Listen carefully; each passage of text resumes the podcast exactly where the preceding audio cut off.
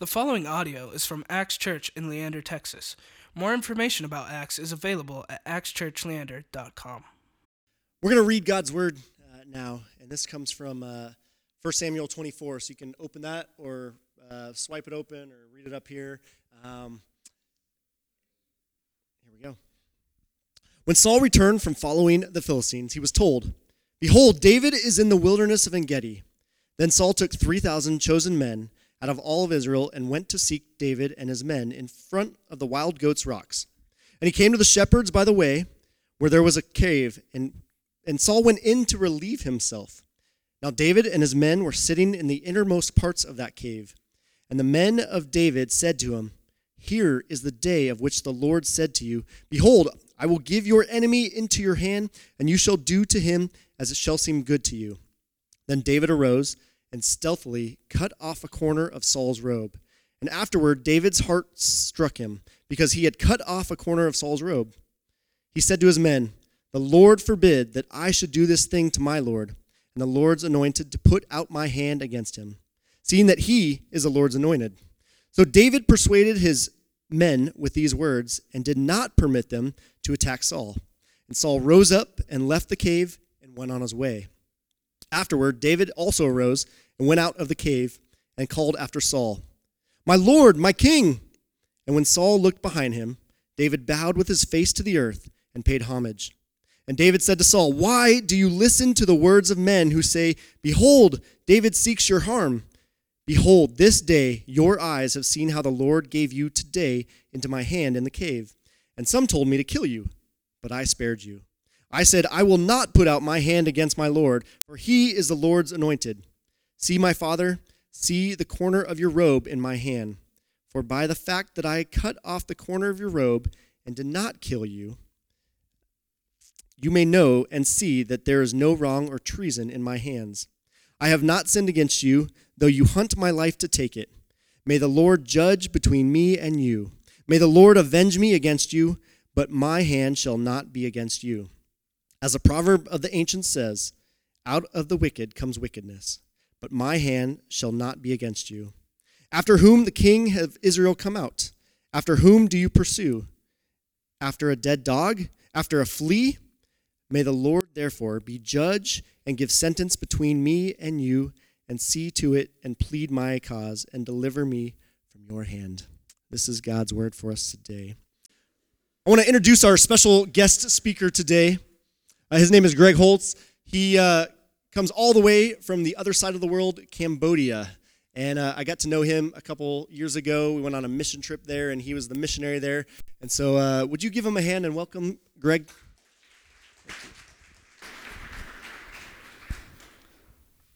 Well, អរុនសួស្តីសូមអគ្គទេសន្តិភាពនៃព្រះអង្គនៅជាមួយបងប្អូនទាំងអស់គ្នា That is Cambodian for good morning and may the peace of the Lord be with you.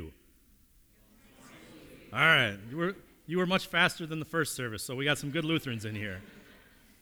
As Grant said, my name is Greg Holtz, and I know Grant through these mission trips that he did through Concordia to come visit us. And I believe that our friendship is no small miracle because the first time he came to see me, he got worms. The second time he came to see me, he got some kind of stomach bug and lost seven to eight pounds. And I wouldn't be surprised if this weekend he was chugging Pepto Bismol since I'm around him. But you know, it's because of our friendship. I, I, asked him if it would be possible to connect with his church. He said, "Sure, come on and teach a lesson this morning." So here I am. Um, so on Friday, to, Friday afternoon, I got into the airport. Grant picked me up, took me to his house. Um, I kind of fell asleep on his couch for a while, but we were watching the inaugural balls, and I woke up just in time to see President Trump dancing with his wife Melania to the to Frank Sinatra's signature tune my way. You know, Donald sang along with it, and he looked obviously very proud because he sure, sure did do it his way. He did not do it the way everyone else told him to do it, he did it his way. And whether or not that's a good thing remains to be seen. But oh, how much do we wish we could do things our way? You know, as, as children, you know, we, we hear our parents say, you need to do it like this. And we think, Mom, Dad, you're crazy. I'm going to do it my way. Teenagers love to do that, especially. Um, in our jobs, even sometimes, our bosses tell us how to do the job, and we think if only I could do it my way, it would get done faster or better. Even in the church and the world of missions, we constantly want to do things our way. Even though God is telling us things like, I know the plans I have for you, or we know that all in all things God works for the good of those who love him, who are called according to his purpose. We like to think we know what's best for God, and we like to think that our way is really going to serve God's purposes best. This weekend, I had the unique challenge of trying to connect the story of David to missions and to my ministry and squeeze it all into 25 minutes. And, you know, I, I, uh, after watching Donald Trump and hearing them sing My Way, I really thought, isn't that what it's about? You know, in this story, Saul first goes into a cave to relieve himself, and Trust me, I've looked up online. Nobody seems to agree what relieve himself actually means. Whatever it was, he, he needed enough privacy that none of his attendants, none of his guards went in with him. And this just so happens to be the same cave that David and his men are hiding in. And so, of course, his men see Saul and think, David, here's your chance. God has given you the, the enemy into your hands. Go kill him and become the king you were anointed to be. You know, they goad him on. David sneaks up to Saul but he doesn't kill him. He cuts off a piece of his robe, sneaks away, and, and tells his men to, to not go out. He convinces them all somehow that he's not crazy, keeps them all from going to attack Saul. And when Saul leaves the cave, David follows him out, out into the light, and calls to Saul, Look, I mean you no harm. I am doing things God's way. Even though Saul was not acting as, the, as he should have as God's anointed king, David still, you know, he was God's anointed king, and David had sworn to protect him. David was not going to do things his way. You know, even if David had decided, David could have done things his way.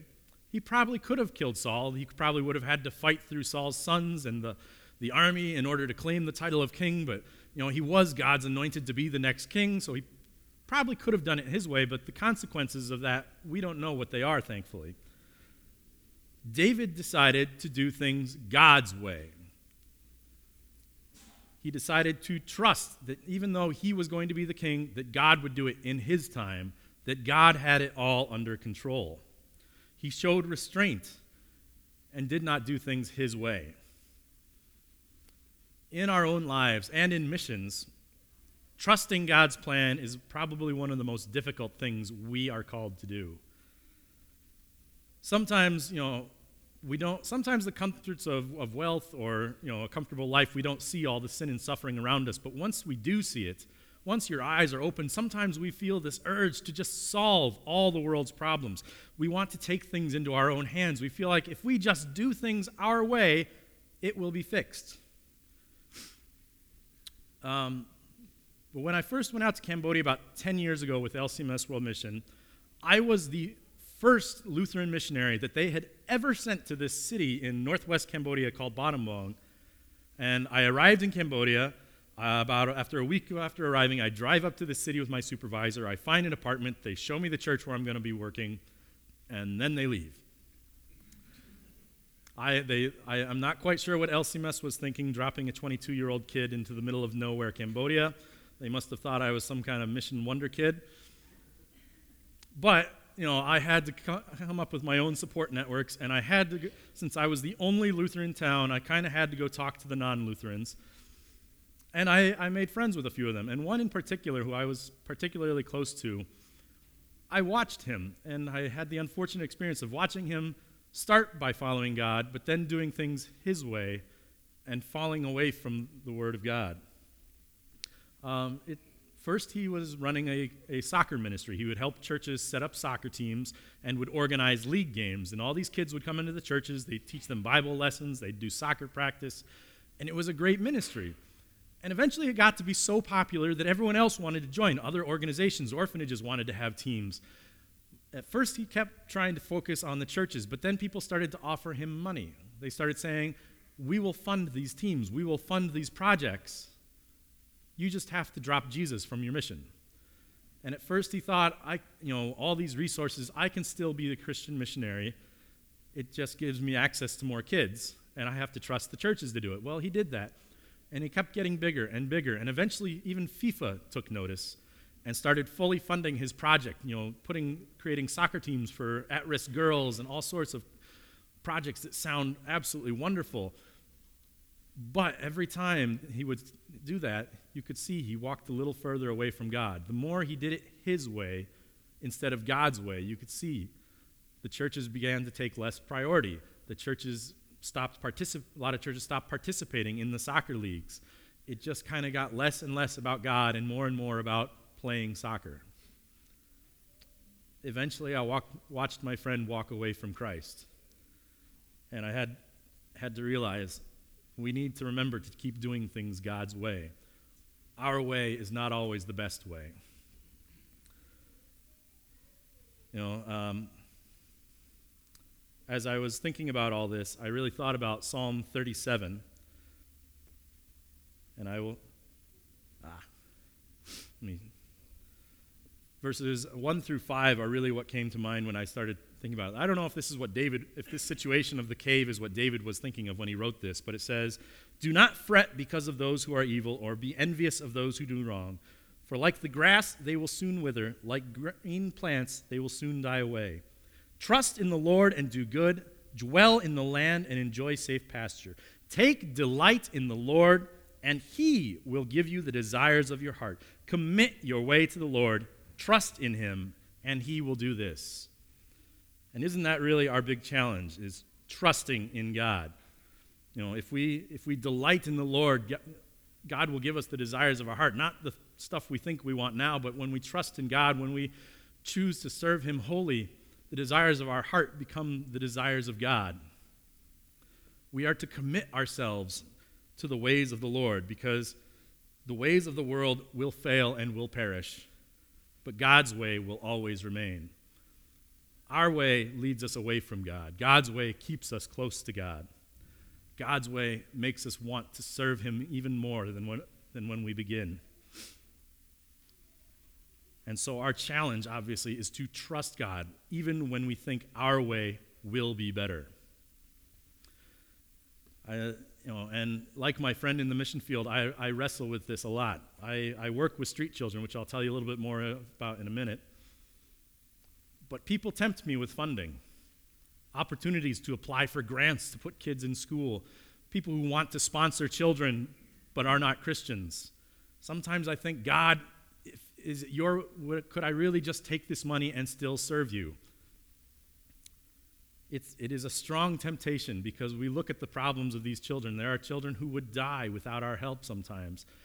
And if we just had more resources, we could do it. And it is a constant struggle to trust that we need to do this God's way, to, to remember that we need to put God first in our ministry and trust that He will continue to, to fulfill His plan for these children for us. And on my leg, I actually have a tattoo of Romans 8:28. That's one of my that is my favorite verse. I know it's often overquoted and overused and it's often taken out of context, but the point is it's there to remind me that in all things God works. That he has a purpose for those he has called. He has called us in the church.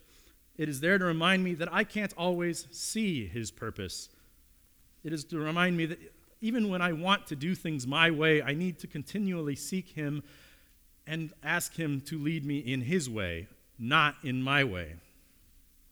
And our organization, every year we pick a theme. This year our theme is based on Matthew 5.14, um, which says, You are the light of the world. A city on a hill cannot be hidden.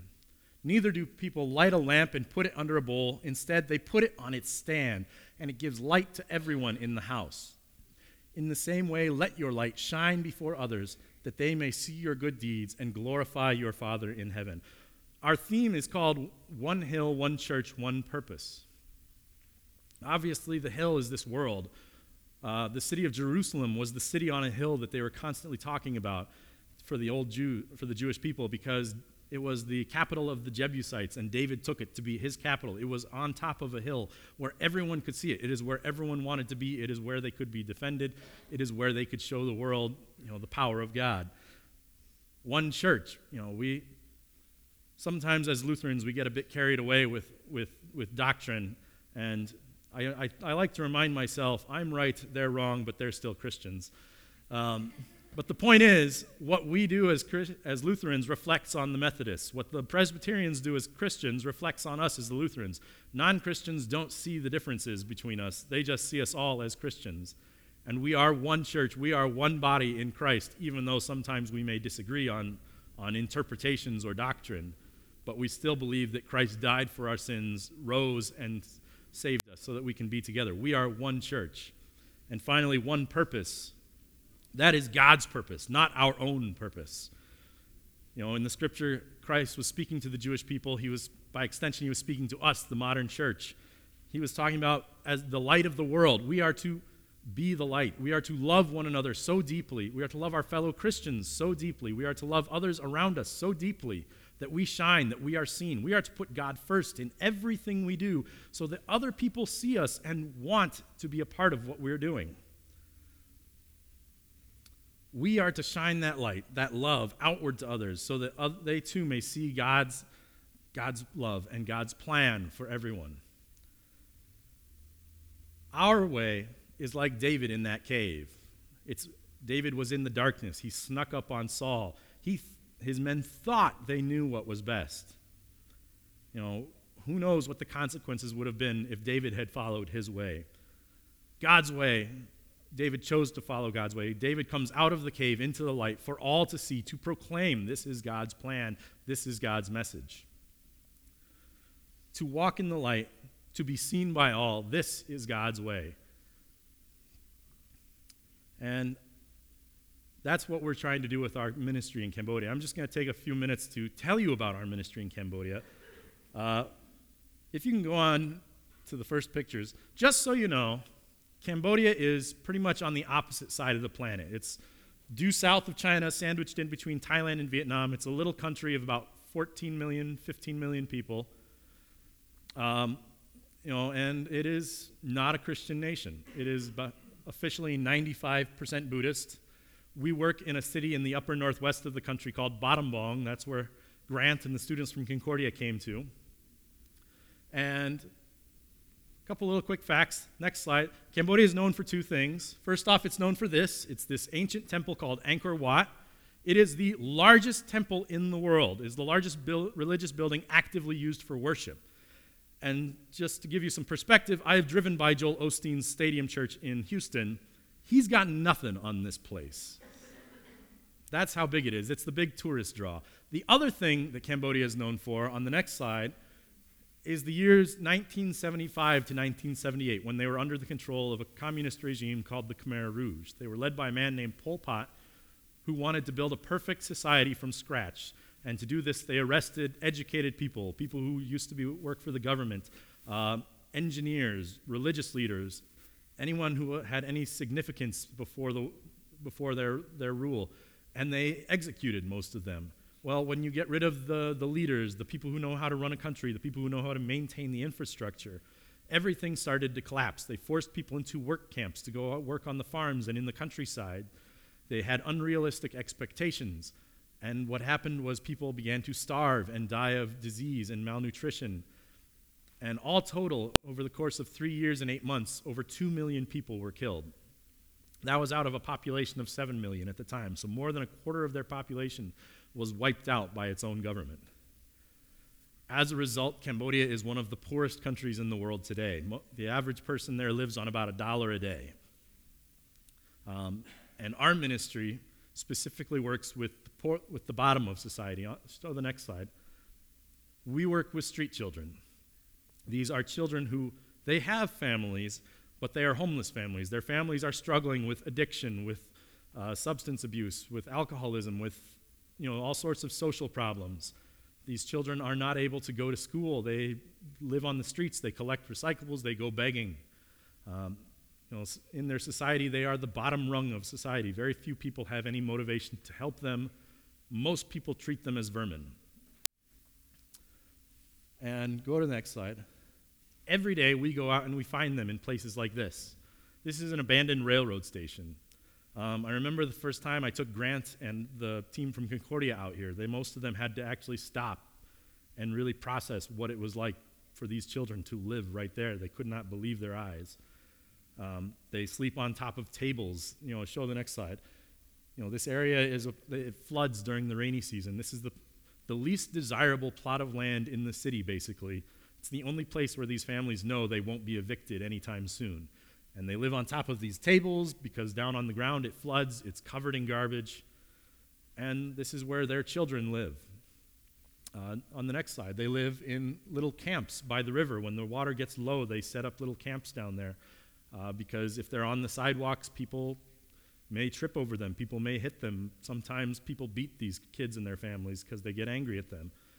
And so they set up little camps down by the riverside under tarps and with whatever they can collect. Every day we go out at 6 a.m. to find these kids. Go to the next slide. Using this cool contraption that Grant and the kids from Concordia got for us. It's called a tuk tuk. We use this and a little truck to go out every morning at 6 a.m. and pick up these kids. And we bring them back to school, bring them back to our center, um, where we enroll them in school. We take care of them.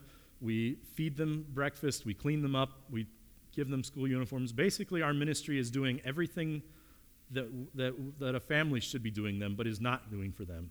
Uh, we started this ministry because uh, few several years ago, as I was working at a church and we started working with street kids, we realized there was a lot of deep needs that weren't being met. First off, we were feeding them lunch, but we realized if we did not, if we stopped feeding them, they would walk down the road to wherever they could find food. And if that was a Buddhist pagoda, they'd say praise Buddha instead of praise Jesus. They needed a deep root in faith. Secondly, we realized that a lot of these kids want to go to school, but they were dropping out of the first grade over and over again because their families weren't doing the basic jobs that needed to be done. Things that we probably take for granted, like someone who wakes you up in the morning, someone who makes sure you're dressed, someone who makes sure you get on the school bus, someone who makes sure your homework is done, someone who calls the school when you're sick to get the absences excused.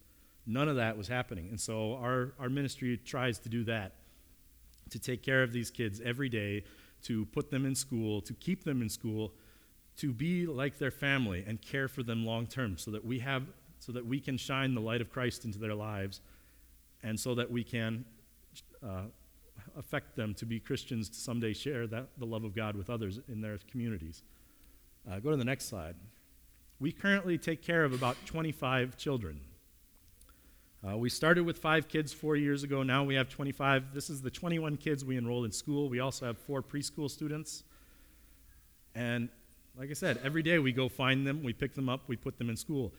And it is a constant challenge not to do things our way. Um, like I said, sometimes these kids don't even want to follow the, the, the programs we've set up for them. Sometimes you think this should be so obvious. Why aren't you doing it? And it's a constant struggle to keep doing things God's way. Sometimes we want to take that grant money so that we can start new projects to keep these older kids in, in school longer. Uh, sometimes we, you know, it's a, bit, it's a very strong temptation sometimes to do things our way. But we keep trying to remember we need to put God first. Because what does it matter if we feed 100 children and none of them ever come into God's holy kingdom? And so I, I, actually would actually like to ask for your prayers for some of our kids in particular. You can show the next slide. Oh, sorry. Uh, I forgot. Uh, a lot of these kids, if they are not in school around junior high, like 12 to 14 is kind of the crisis age. Uh, if they don't have school or any kind of prospects, these kids typically, the girls will end up getting sold into the sex trade or into arranged marriages with older men, or the boys who are no longer cute and able to find money by begging, uh, they get rebellious, they separate from their families, and they band together with these groups called glue boys, who take industrial glue, pl- put it in plastic bags, and basically huff the fumes. They say that the it's not a good high, but they say that the, the, the whatever it is relieves the pain of constantly being hungry. Um, and like I said, it's, it's a constant struggle sometimes. Sometimes we want to take that money. We want to reach more kids. We want to start, we want to keep them from this situation. And it is a constant challenge sometimes remember we need to keep God first. We need to trust in His plan, not our plans. And so on the next slide, uh, this girl, her name is Jumran. I would ask, please pray for her. She is one of the kids we're struggling with. You know, she lost both her parents in less than a year, uh, and she acts out a lot, which is to be expected of a kid who has no, no, no parents taking care of her. She lives with her sister in law, um, who has her own kids and her own things to deal with, and so she doesn't get a lot of attention. Sometimes she wants to quit school, sometimes she doesn't want to go to school. Um, and we're constantly wrestling with kids like this. It, it would, it, some, sometimes we want just to take that extra money, go buy a, a house somewhere, and make a home for these kids. And we have to trust God's, God's plan that if that's what He wants, He will give it to us. But in everything we do, we have to keep Him first. And then on, on the next kid, um, please pray for this boy. His name is Rili. And it's a similar situation. Like he, he's 10 years old. He wants to go find money. He wants to do his own things. And so he tries not to go to school, even though we know, even though we try to tell them, this is, you know, the, the, the situation like the glue boys, that's what will happen if you don't go to school. So I, I ask your prayers specifically for these two kids. Um, like I said, it is a, when we have struggles like this, it is sometimes difficult for us to keep doing things what we feel like is God's way and not our way. Go to the next slide.